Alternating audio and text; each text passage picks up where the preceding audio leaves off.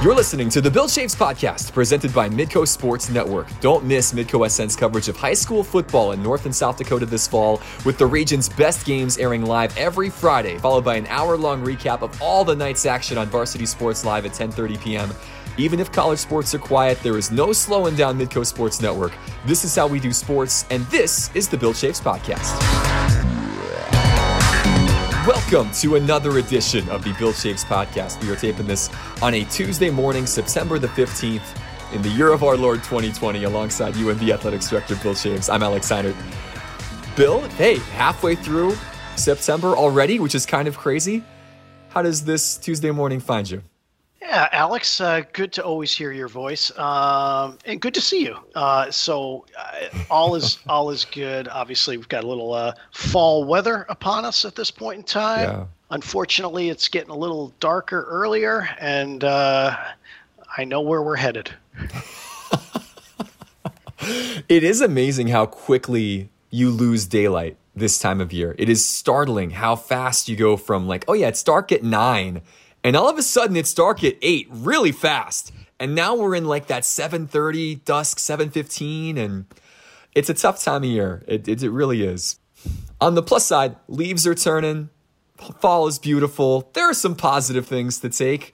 Football came back this past weekend, NFL football. There are some, at least even if not all the usual benchmarks of fall arriving, are not here, of course, because it's a weird year. There are some nice things that kind of make you smile a little bit, even as the days get shorter and colder.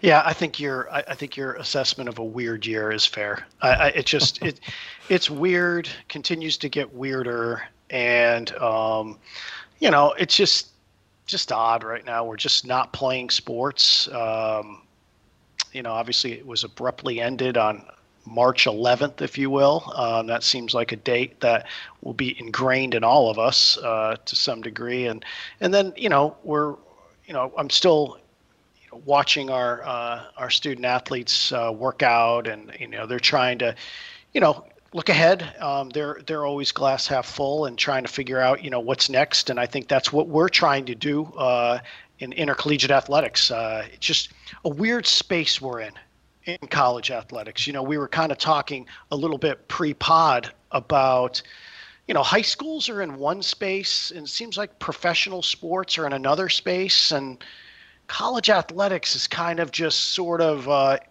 in a tough spot. It is hard to lump sports in general together in one bucket because, like you said, there really are multiple completely different worlds that those divisions of sport are living in. Where you mentioned professional sports, you can focus on your single sport. It's a small group of people. They're all being paid. They're professionals, of course. You've got more resources to test. You've got more resources to keep everyone insulated in a bubble, whether you're the NBA or the NHL or, or MLS or whatever. And then, kind of on the other end of the spectrum, high school, you're not traveling as much. You're traveling within a small region. You've got fewer numbers. You don't really test as much. Not saying that high school is ignoring that side of things, but you have there's just less opportunity and less information out there and less availability of testing.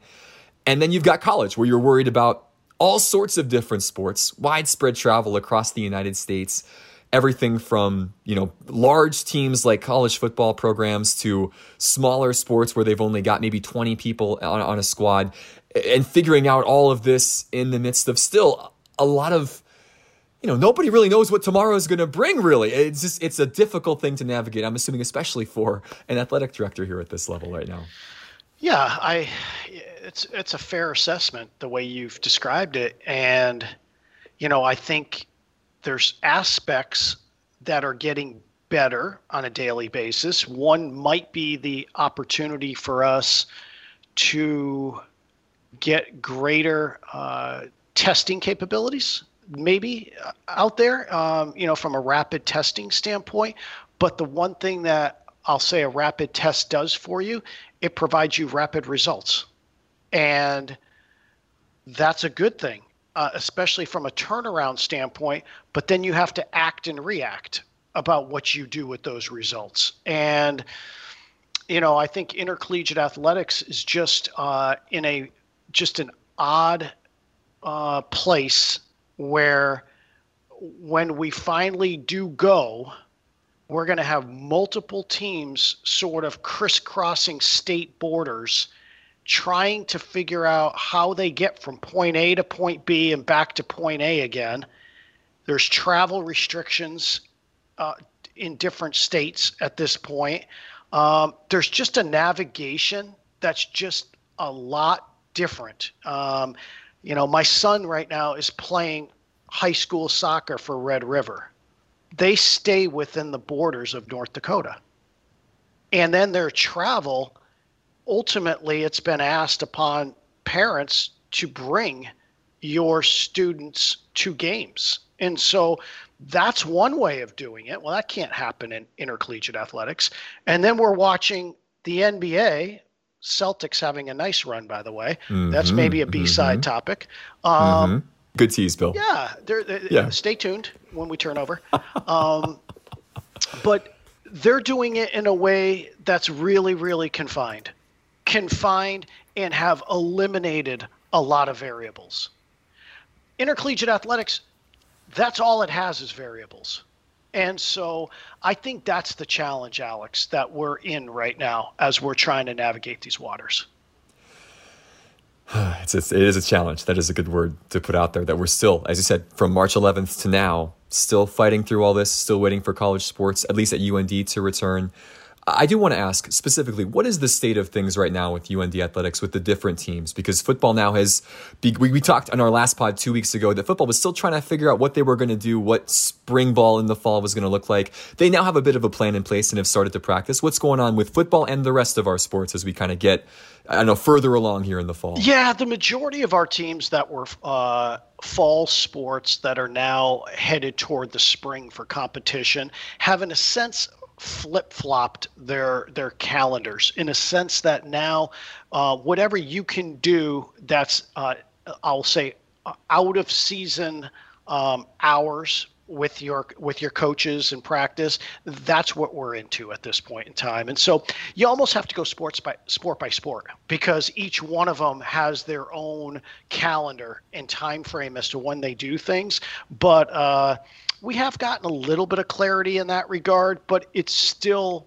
uh, it's still about as odd as it can get, right? I mean, we're hmm. just we we literally have flipped the spring and the fall, but we're still looking ahead to having spring sports in the spring and winter sports in the winter.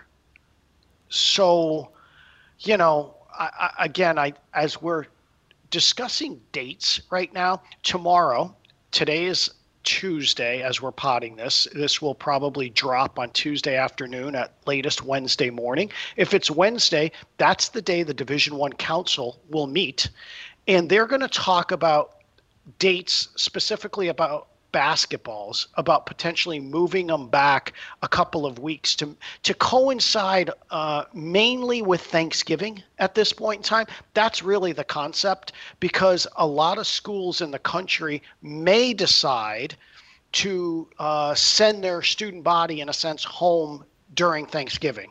So a lot of times you go home for Thanksgiving, that time frame, come back for a couple of weeks and finish finals. Uh, UND's not in that boat right now because the NDUS system would have to make that decision. So we're not doing that at this point in time. I guess anything's possible, but we don't we don't have plans to do that. But that was the thought of kind of buying another two weeks because in essence, campuses will be uh, will will reduce its variables if the whole student body say is gone for like a let's call it what seven or eight weeks. Interesting. So that that D1 Council meeting again tomorrow on Wednesday, or again wherever you're listening to this, Wednesday, September 16th is when that is going to happen. Outside of maybe trying to figure out some of the the scheduling logistics with the season shifting, are there any other decisions that you'd like to see come from that meeting, Bill, that's going to take place on Wednesday? Well, that'll be the big one. Is going to be my guess. Um, you know, there, there there's still other you know conversations going on uh, surrounding. Uh, kind of recruiting calendars, you know, we've been in a dead period for a long period of time because of the travel component. The travel component for states are different and communities are different. And to kind of level the playing field as it co- uh, pertains to recruiting. That's the reason why it's been uh, uh, the dead period has been extended since the pandemic started. And so I would see that potentially us moving that dead period by another month. They've been kind of going month to month. That's really what's been happening. And right now we're through the end of October. It could go to the end of the calendar year. Uh, that would be my guess, but I'm just guessing right now. Um, you know, the other thing is we're still working on a couple other things. You know, transfer uh, working group is still out there, and name, image, likeness that's still out there. Um, those are conversations that we're going to still have uh, have to have um, uh, moving forward. Uh, so that'll be interesting to see if there's any uh, movement or conversation in that regard. And then the National Student Athlete Advisory Commission uh, Committee, the, the National SAC, they're going to propose that um, there be a required day off during uh, election uh, election days um, mm. on an annual basis, and so that's going to be discussed. My guess is that will be approved. That's just my my, my guess, uh, and so I think that will uh, uh, probably play itself out as well. Yeah, that's great. That's a great thing. That's something, by the way, you've seen a little buzz about how different teams, uh, you know, coaches, et cetera, around the country have really made a push to get their student athletes that are that are able to be registered to get registered to vote. That that's an awesome thing. That that's maybe going to be now a mandate across the NCAA at, at the D1 level, at least that that date can be open. For sure, you know that has been a a conversation that certainly has cropped up over the last. Uh, um, oh, let's just say three to six months. Certainly, in that case uh, scenario, I, I think for us at UND, we've got a group, a student athlete inclusion and diversity group, our SED group, um, that works hand in hand with our SAC, our SAC here. And I know that's something that that is important to them as well. And we're kind of waiting to see what happens with that. We had a we we kind of knew that there was kind of a national movement in, in, in regards to this. And then from there, I think the next step is. Uh, a lot of our teams and, and, at least hearing and talking with them is that they're interested in having everyone signed up to vote as well. And so so there's almost like steps that you can take right now. So if that one thing happens then i think you know we can bring it on home to figure out what makes sense for us in our department yeah, November 3rd, big day coming up this year. So be sure, again, if you're listening to this podcast and aren't sure if you're registered to vote, most states, it's either a two week or a month period where you have to be registered before the election. So be sure to check that out. Voting's important. Go express your right to vote, make your voice heard. Yeah, anyway, moving on. Good things, good things for our student athletes. We talked a bit about college basketball potentially having their season shifted back around Thanksgiving we do know that college hockey is going to do that. The NCHC and the rest of college hockey, both men's and women's, all divisions announced last week that the season is going to be delayed until late November at the earliest. The NCHC has targeted November 20th as a potential start date. Obviously, this is something that we had seen coming and sort of knew was in in talks. It's of course disappointing when you think, gosh, they were going to start the season in three weeks. October 3rd was right around the corner. It's sort of tough to lose that now, but this is a positive thing, though, and the fact that they've not delayed till January, that there still is a lot of optimism. Uh, Josh Fenton, the NCHC commissioner, has said we were really confident that we'll be able to play, you know, a first half and a second half of the season, even if it doesn't look like it normally would. Just talk about the decision to move things back, Bill, and how you see things playing out for the NCHC and college hockey this year. Yeah, so college hockey, I'll, I'll call it. It's it's like a fall and a half sport. So it starts mm. like midway through the fall season. And so obviously before winter sports, even though it's a winter championship, right? Um, so something had to be figured out sooner than later. And I think the identification of around Labor Day made sense. So there had been a lot of conversations uh, among uh, our conference and our ADs, and then ultimately our presidents about what this would look like. Um, as you indicated, Alex, uh, correctly, is I think the thought was if there had to be a delay, I think you delay it. Um, in what we thought was going to be the delay for basketballs. That's that's kind of what we were thinking, and we had gotten some uh, from some feedback or at least thoughts about what the two oversight committees were going to do for basketball and we had heard around that thanksgiving date that, so that's the reason why the november 20th date came out and and so now we've got to kind of figure out okay, what does that mean? You know, the very first question you might ask is, what does that mean for non-conference scheduling? Well, yeah. you know, there's there's certain dates that might need to be rescheduled into the future. That's number one. Um, but there's still a possibility uh, if we could get everything going um, that maybe you could play a non-conference game, say midweek a- as well. And so, so there there's still some possibilities. I I, I think uh, the ads and uh, and the presidents and Josh wanted to make sure we're still as flexible as possible, uh, uh you know, moving forward, knowing that uh, October 3rd was probably unrealistic at this point. One of the really neat things about that announcement was that all six men's D1 hockey conferences came out with the same announcement on the same day. Everybody on the women's side down to D3. There was a unification really on the college hockey side where everybody decided we're doing the same thing. And that was different than we saw with college football and with kind of the major conferences each sort of go in their own direction and kind of having everybody sort of did their own thing on that side. And that wasn't the case with college hockey. I think that was a great show of unity from from all parties to realize we're kind of in this together and we should be unified in this, especially because it's a smaller body on the one hand. But again, it, it just shows how how tight knit that college hockey community and that fraternity really is. Yeah, I, am probably incredibly biased, but I think we have the best commissioner in college hockey, and uh, I think uh, Commissioner Fenton uh, has taken the approach that he wants to lead the NCHC as he has um, so aptly, especially given the fact that if if you're going to just say what the bottom line has been over the last four national title uh, titles uh, uh, in, in in Frozen Fours, uh, you know, obviously four in a row is pretty good, and so uh, you know he looks at it broader though too what's good for the game. And so I, am going to suggest to you on this pod that i think he had a, a very large role in, in in trying to make that happen. And i think i think he was successful in that. And i thought it was important. I thought you're exactly right alex. I thought that the announcement itself was good because it needed to happen, say, 30 days out, so that people knew not to expect something October 3rd.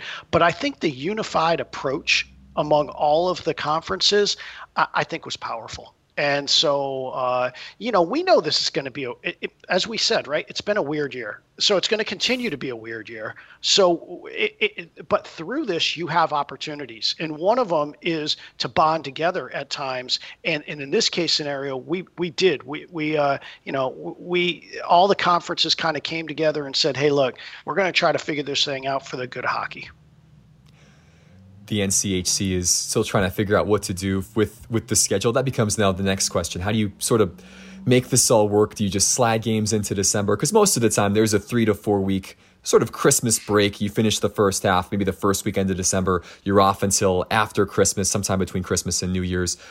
Now though, with with losing a month and a half of the season.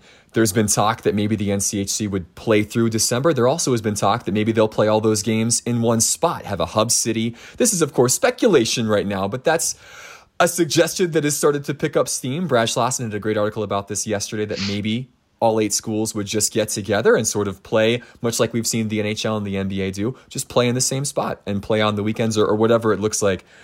Uh, what have you heard in regards to that, and what can you tell us about that as a potential for college hockey for the first half of the season for people in this part of the world?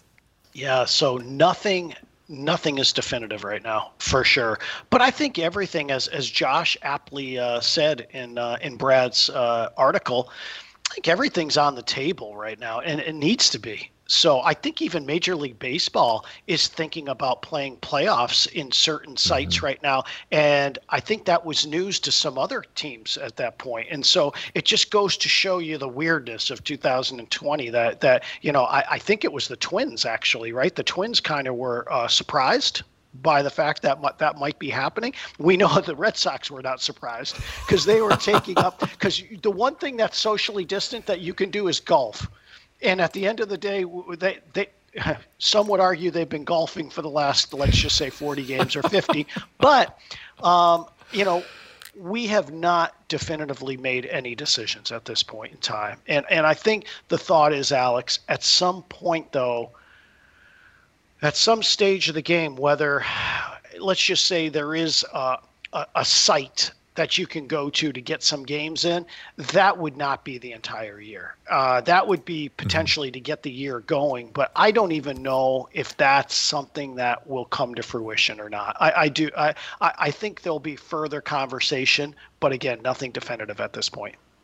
Okay, watch this space as the days go along. A lot of time between now and, and November the 20th. We still got two months for everybody to figure things out. But I think exciting to think that even if college hockey for UND, for the other schools that we enjoy watching, aren't going to start next month.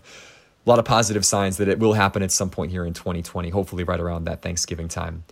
Uh, speaking of college hockey, we had a cool college hockey announcement that came out yesterday. Former UND head coach and two time national champion Dean Blais elected into the 2020 U.S. Hockey Hall of Fame. Pretty cool. 19 years at UND, nine of which as an assistant, 10 as the head coach made a big difference to that program on a number of different levels. Again, two national titles in 97 and 2000. Helped get the Ralph built. That's kind of a nice legacy to leave. Pretty cool to see Dean. And he's, he's obviously been in, recognized in a number of different ways over the years. But this is a big honor, the U.S. Hockey Hall of Fame, to be a part of this group. Pretty cool for Dean and for UND. Yeah, Hall of Fames are are just a terrific way to you know encapsulate your career right? And to be able to look back and um, it's just it's it's it's a neat moment and uh, was a part of uh, two other national championships as an assistant coach. And so mm-hmm. just uh, it's just an amazing um, an accomplishment. And so from what i'm gathering is because of again, I guess maybe the theme of this pod is a weird year, is they're going to actually be inducted in 2021 in December with the 21 class as well. So uh, so announced the 20 class this year, but won't be uh, uh, physically inducted until December of 21. So uh, exciting for us, no doubt, at UND, and and Coach Blais deserves it. I mean, he uh, a heck of a heck of a career, and uh, we're excited for him. Yeah, amen there really aren't a whole lot of other newsy type things to chat about since our last conversation two weeks ago. Anything else on your radar, Bill, that you want to touch on from a UND or NCAA perspective? No, I thought that, you know, for sure this week was good week to at least address uh, the uh, the delay, if you will, from a hockey perspective, since that came out last week. Um, we'll get a little bit more clarity uh, when the uh, council meets tomorrow. But other than that, Alex, no. I mean, I you know we're still uh, you know grinding and working through some uh, some things as far as um, calendars and, and, and what our student athletes can and can't do. And uh, you know, other than that, we're just uh, uh, we're just kind of waiting and seeing uh, as far as what kind of information comes from Indianapolis. Before we flip to the B side, I do want to ask, how is your staff doing? It's just such a weird year. It's been anything but normal on every level. What's what's the morale been like in the athletics department? How are the coaches? How's the staff? How are people doing so far? You know, I, I'm I'm really lucky to be able to work with the folks that I do work with. Uh, I think they're handling it incredibly well. I mean, I, I think they're optimistic by nature. And so at the end of the day, you know, you're just working through uh, the scenarios uh, with a lot of unknowns. And, but we're lucky to still uh, be at a great place, uh, great place of higher ed, uh, representing a great state, and you know I think that's the concept, right? I mean, it, this is yeah. this is like real life, right? You're going through it. It's like, you know, you, you don't know what's going to come. And the one thing you have to do is figure out how to navigate it. And so I think our, our coaches and our staff have done a, have done a great job. And, you know, our university leadership, Alex, has been awesome. Um, you know, we went through a little bit of a, a spike when uh, campus, uh, uh, when students came back to campus a couple of weeks ago. Those numbers have kind of tamped down at this point, and I think there's maybe a leveling off that is occurring. And so, uh, our our knock on wood, our enrollment numbers are are are very good, and so it's just excited about where UND is going. I think as an institution and as what we find out through this uh, odd, weird year that we're in is that you know if if you're willing to adapt and change a little bit, uh, maybe maybe on the other side of this you could actually be stronger. The one thing that we've tried to do um, in, in the best case scenario is try to be as communicative as possible. You know, we had always done an all staff meeting uh, once a month. That kind of was our way, like our pre pandemic way, if you will.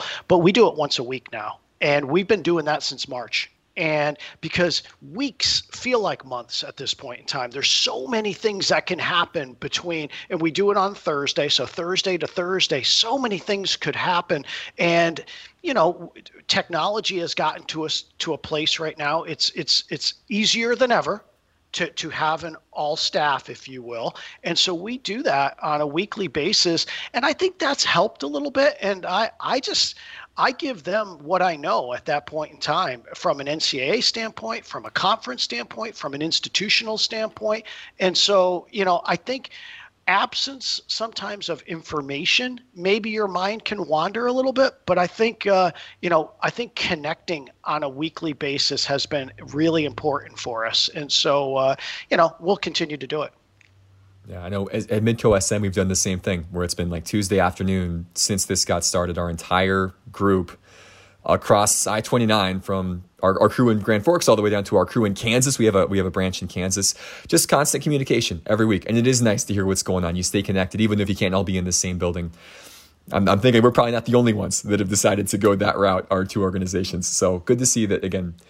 Technology makes a difference, keeping people connected in these weird weird times. Yes. So, cool. Well, if there's nothing else on your plate from an A side perspective, let's uh, flip the record over to the B side. And there are some there are some fun things to talk about on a national level. This was such a unique week in sports where we had all the four major sports going on at the same time, which does not happen very often. Plus college football, plus the Kentucky Derby, plus the U.S. Open, plus all this. There was just a ton of stuff going on on a national level. A lot to take in what drew your attention most? Maybe in the last week or so, or two weeks, mm. Bill.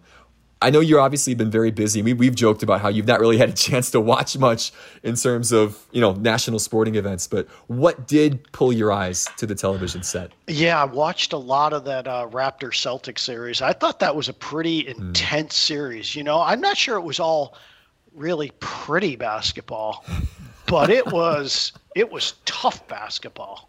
I mean, that was not for the faint of heart. I mean, you got onto that court, and it, both teams were coming at each other.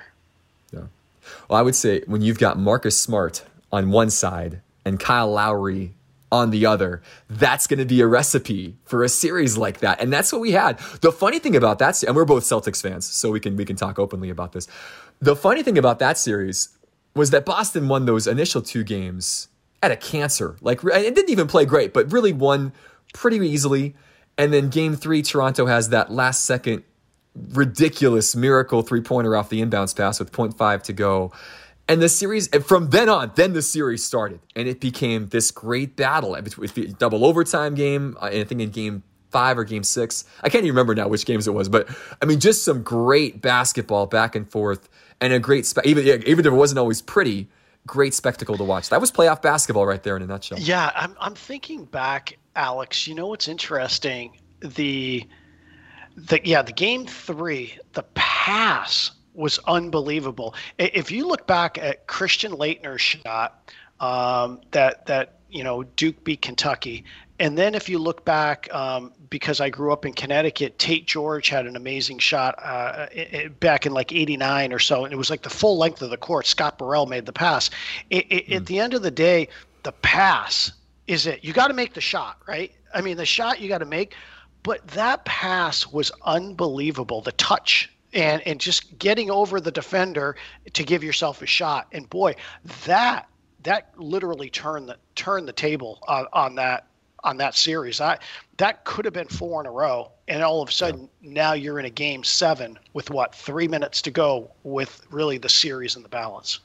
Yeah, and that well, I think it would have been a sweep. I mean, because the C's are up in that game in Game Three. You're that that puts you up three nothing. You know, Toronto's done at that point, and somehow seven seven Taco Fall cannot get a fingertip on that inbounds pass, and uh, and then we ended up having the spectacle that we got. But hopefully, if you're a Boston fan, as I said, like we are, hopefully that's a good series to sort of get you ready for Miami. Now you're even though these guys have been through it before, and a lot of a lot of this team made it to the Eastern Conference Finals a couple of years ago. Now you really are battle tested in this environment. And Miami's going to be a tough matchup for them. This is going to be a really fun series. you know, who who knows? it's just it's wild to think though that they're four wins away from making it to the NBA Finals. It's a pretty. It's it's pretty exciting. Yeah, it's a pretty exciting the, the thing. thing. Now you can start dreaming, Bill. Well, I haven't really had my head around Lakers Celtics.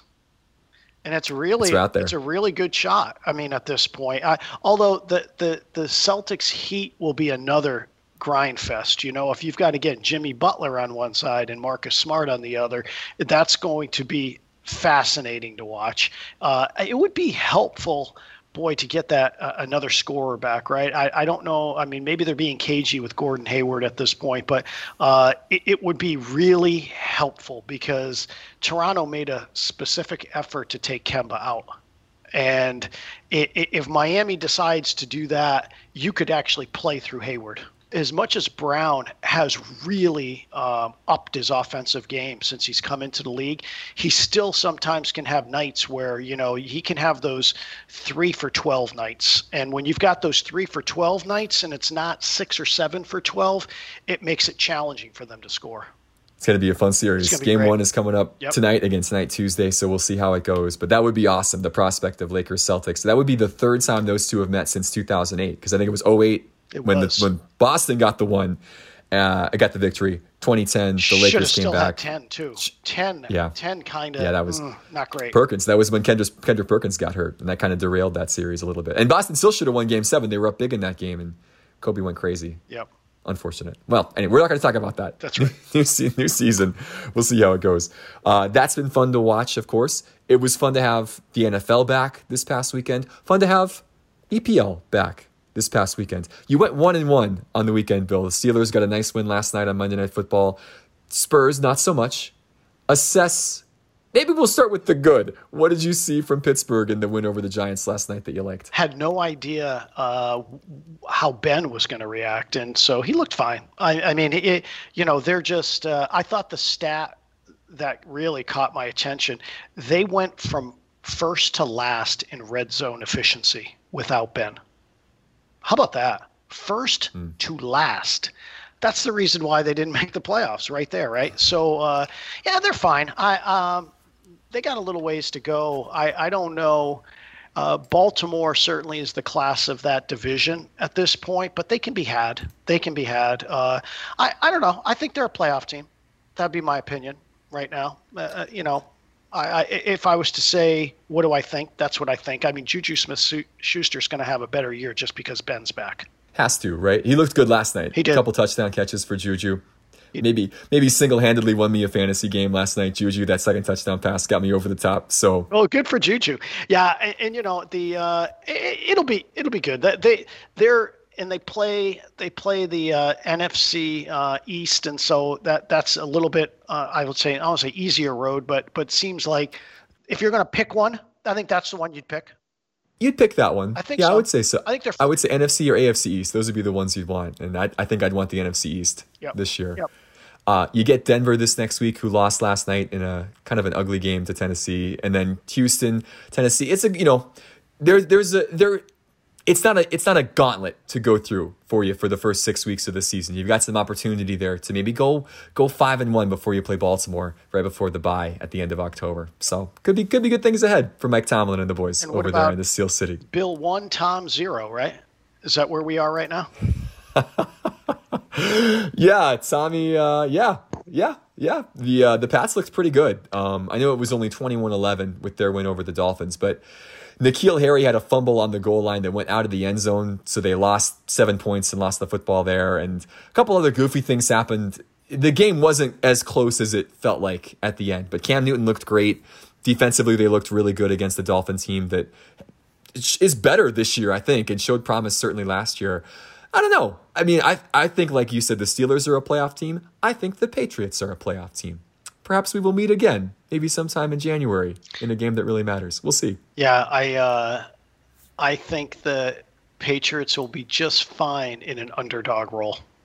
Would be my guess this year. You know, Suits him a bit, oh, doesn't it? it, it, I I mean, it just hasn't happened in a long while, and so uh, and Cam must have looked okay, huh? They used his uh, skills to his his benefit, so a little RPO.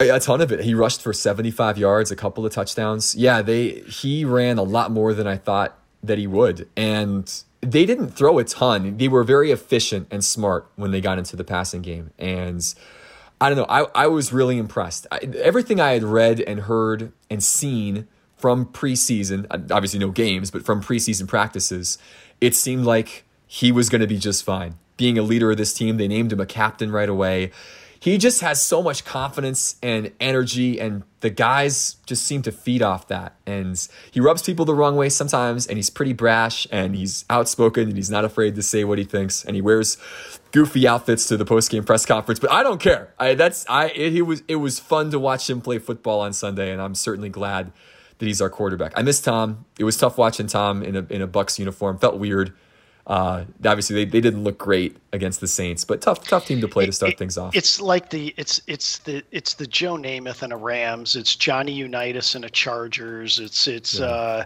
you know um, oh uh, it, it, all of all of these quarterbacks have done that. Joe Montana and the Chiefs. It's just weird, just weird. So yeah, I think and it take away his opening drive, which was pretty impressive. Boy, they were not good after that it struck me as a team that's maybe I think the expectations are too high. You talk about the Patriots being underdogs. The Bucks have been awful lately. I mean, they were a bad team last year, and they were, you know, they struggled with with penalties. It's not a very disciplined team. They kind of would shoot themselves in the foot, and just by adding Tom Brady. That doesn't necessarily fix all that, and it's going to take them a little bit to figure this out. So hopefully, it's not a nightmare season for them but there's a potential that maybe it could be. They might struggle a bit this year. We'll they, they, could. Um, you know, they're what they probably encountered Sunday was everything that, in a sense, can they fix? And they may not be able to fix it. I mean, that's the possibility. And so, which was weird though. And I, I didn't read many articles, but Arians just kind of rolled right out there. Maybe he's got a good relationship with Brady already, just to say, hey, yeah, he wasn't very good. Well, I mean, I thought it was interesting. Okay, okay. He's a, Bruce is a straight shooter. Anybody that wears a Kangol hat for that long just isn't afraid about doing things that he likes to do or speaking his mind.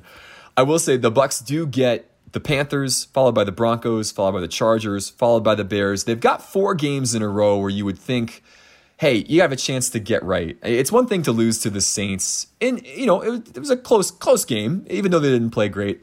If they drop a couple more of these games here early, then I'd be a little bit concerned. The NFL is is literally in a lot of ways like the EPL, right? Like like eh, the better teams are gonna for sure uh, separate themselves, but on a week to week basis, you could get tripped up. Yeah. I mean, uh, yep. you know, you just, you know, an NFL team is going to win two, three games. I mean, they just are. I, I, it, and it depends. It's if it's on you based on whatever. Who knows? Maybe you have, you know, a couple interceptions or whatever. But the, the, here's, I'll leave you with the NFL on this before we get into the painful EPL talk. Is I can't believe, and I maybe I'm more, I guess. Um, you know, I, I need to call my father-in-law because he he's amazingly a Lions fan, and we have two Lions fans in our department here, Tyler O'Hara and Mitch Wigness, and mm-hmm. that thing on Sunday. I, it's hard to describe. I, I think I heard a stat going into the fourth quarter up 17. The last like 487 teams were three and 484. Make that four in 484 they find a way to do this every year.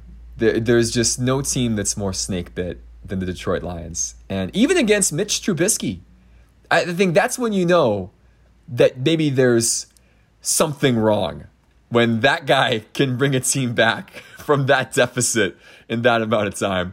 And then for them to have the game winning touchdown there. And poor D'Andre Swift, who had it in his, again, rookie first game in the league, ton of talent out of Georgia gets open. Stafford hits him. He's got the football in his hands in the end zone to win the game and just kind of dropped it. And that's that sums it up right there. So tough one, tough one for the Lions fans out there. Hopefully it'll get better. God bless them. They need it. The Lions are just um, amazing in so many ways.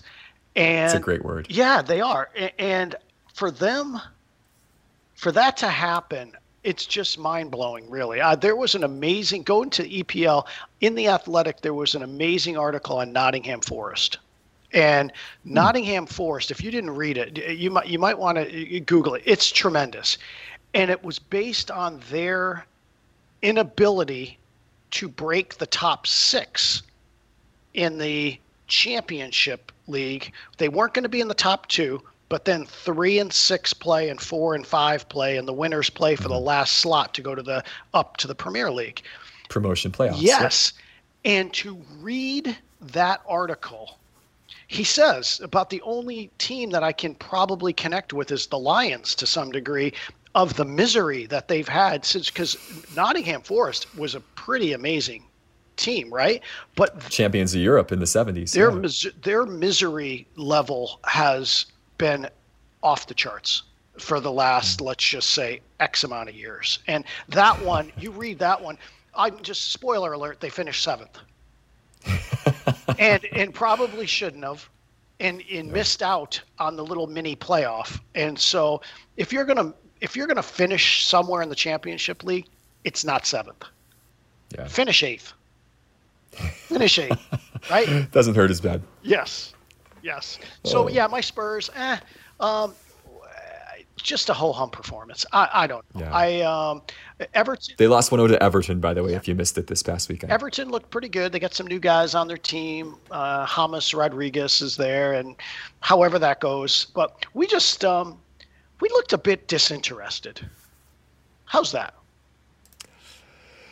It's not what you want for the first week of the season. Um, That's my, not the word my, you're looking for. it's not the word you're looking for.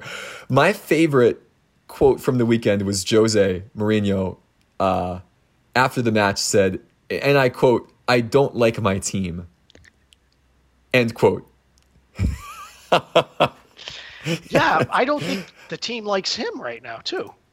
Mm. I mean, there's there's that, but I, I, have not watched more of the All or None. I've I, we're only three episodes in. I know that there's uh, eventually nine. Uh, there's six. There's three sitting there waiting, and we haven't been able to get to them yet. But uh, he's just he's a he's uh, he's kind of an actor too, right? Like he's mm. got that little panache after matches, and so who knows? I I, I just I can say this though, I, I was not impressed with their uh, oh I don't know I don't know uh, grit would be maybe the the the word. Just it was weird, and uh, Everton. It was kind of an even evenly played match, but just it felt like Everton just wanted it more. So there you go. Yeah. Mm. So now we go to Bulgaria, I think, this week. That'll, yeah, get a little treat. Europa League action. Who doesn't love a little trip to Bulgaria midweek? Does it get any better than that? That'll help the team. Oh man, nice bonding trip to Bulgaria. Sometimes when you go on the road, you know you can become a little closer as a squad. They got some new guys to bet in. I'm sure Matt Doherty they'll they'll they'll, they'll have fun. It'll be a great trip they'll probably win, to be honest. Uh, this is the second place team from the Bulgarian league that you're playing here. So you'll probably get some goals and feel good about yourself going into a weekend game on the South Coast against Southampton. But yeah, a 1 nothing loss that was so blah is a tough way to start the year. But obviously, 37 games left, plenty of time to figure it all out. So the antithesis of blah was Leeds United against Liverpool. Yeah. That thing yeah. was that thing was just a, a crazy game right? I mean, right from jump, I didn't. Wasn't there a couple goals like in the first eight or nine minutes? Yeah, Liverpool got a penalty. I think three minutes in, uh, so it was one nothing right away. Leeds hit back, yeah, before the ten minute mark, and it was like that the whole game.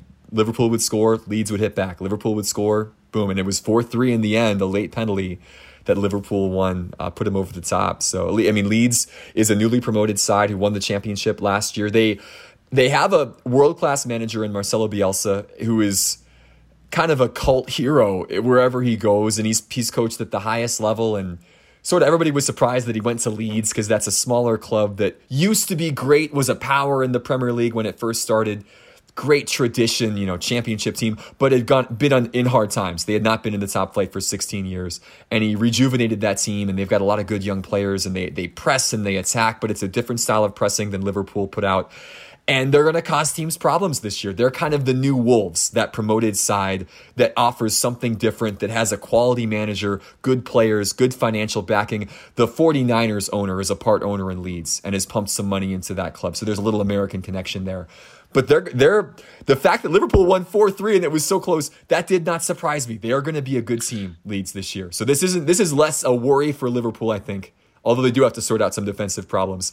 It's more of a hmm, Leeds is actually really good versus hmm, I wonder about Liverpool. That's my takeaway. Yeah, so Sheffield United kind of popped up last year, I think, and had a pretty good run yeah. as well. I think Wolves were another one. It seems like there's a few teams that come up that are really prepared to play at the highest level and they're really kind of a Premier League team um, in the making, ready, ready for it. And then there's others that seem like they're just overmatched. Like Norwich, for example or or Fulham this year, who's going to really struggle. I have a feeling. There usually are, yeah.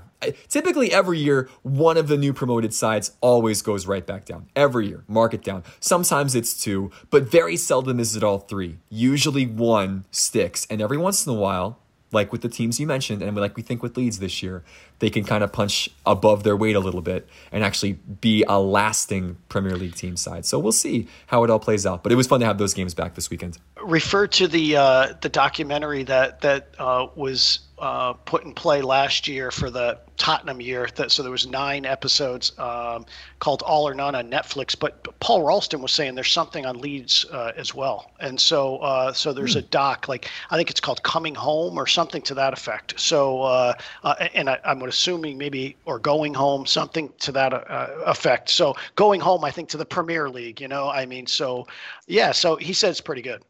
And so I bet so. Yeah. So uh, for those uh, for those soccer fans out there, there's a few good ones out there, and if you've never seen Sunderland Till I Die, I would highly recommend that too. That that's chased a, a couple uh, uh seasons uh, of of fans and inside the inside the curtain, so to speak, on how decisions are made. It's just it's really pretty good. Yeah, fascinating. A little depressing sometimes because the poor team, poor Sunderland, who used to be a Premier League fixture, has now gotten kicked down to the championship and then got relegated again to the it's just they just have gone on hard times. And it's been fun that we've had the cameras rolling the entire time. That makes a good documentary. It's not always fun when the team just strolls. That's why tottenham last year kind of a fun documentary. Not a great season. A lot of drama. Managerial changes. Good tv yeah good tv but i i, I almost think though um, it, Sunderland till I die, feel like it's less edited than than Tottenham. I would agree with that. Sunderland Till I Die is like an accurate depiction of what is really happening. And this is a true documentary where you are showing the people exactly what is going on with a few little caveats. I know the one the one scene at the beginning of Sunderland Till I Die, maybe the second episode where the the chairman says like, "Hey, shut the cameras off because we're going to have a tough conversation about what's going on with our transfer policy after a loss, and I got to fire somebody." Those things are fine. I would agree that the Tottenham doc is not really a doc. It is essentially Daniel Levy, the chairman, has his fingers all over this, and they're making sure that they're projecting. And in, in, their defense, Manchester City did the exact same thing when it was all or nothing Manchester City a couple of years ago. The Amazon folks are very they're okay that this is more of a commercial for the club than a true documentary. We're not getting all the dirty stuff on Jose. We're not seeing what Jose's doing, what he's really like. We're seeing a dialed down, cleaned up depiction of how this all works. And different, as long as I think, as long as you understand that's what you're watching, totally fine. Yeah, it still gets you. It's a movie. It's not a doc. Yeah, that's that's a that's a good way of putting it. And in the in the funny part of the first three episodes, and then I listened to uh, a pod that they talked about uh, episodes four through nine, and and I agree because I, I was interested in listening to his technical side of how he teaches soccer. You get none of that. Yeah. Mm-hmm. None of it. None of it. It's just broad swashes of we need to be grittier we need to if play we, harder. If we win, we get three points. Yeah, yeah. I mean, things that are like that's facts. just team talk. You know, there's more to it than that. We're just not getting any of that. Nope. Speaking of team talks, thoughts on Harry Kane as a motivational speaker? Um, Have you got to that part yet? I well, I, have heard him speak a couple times in there. Uh, he's right, direct to the point. Need to win. You know, I, I I'm not sure you're running out there uh, ready to go through that wall, but uh, he I think he he leads by example. there you go. There you go. But they, that's the kind of captain. But they seem like a team that doesn't have that sort of gritty guy that's ready to roll. It could be one of the two that they brought in, um, but you're not going to do it in, in match one. Yeah this trip to Bulgaria, one of those guys is going to step up. This is the, this is the opportunity I, for Pierre Emile Højbjerg to find his voice. I love that trip to Bulgaria. I mean, who who can ever? I mean, you can't go wrong with a mid week trip to Bulgaria to play the second place team. That's my favorite part. Is that it's not even the best team in Bulgaria. You just there's just oh, to that. Well, hey, let me close the pod with this. We, I know we have two listeners Please. in Connecticut for sure. One's my dad who turned 83 last year, last week. well, he turned 82 last year. He turned 83 this year. well, uh, uh, but he was uh, he was born on 9/11.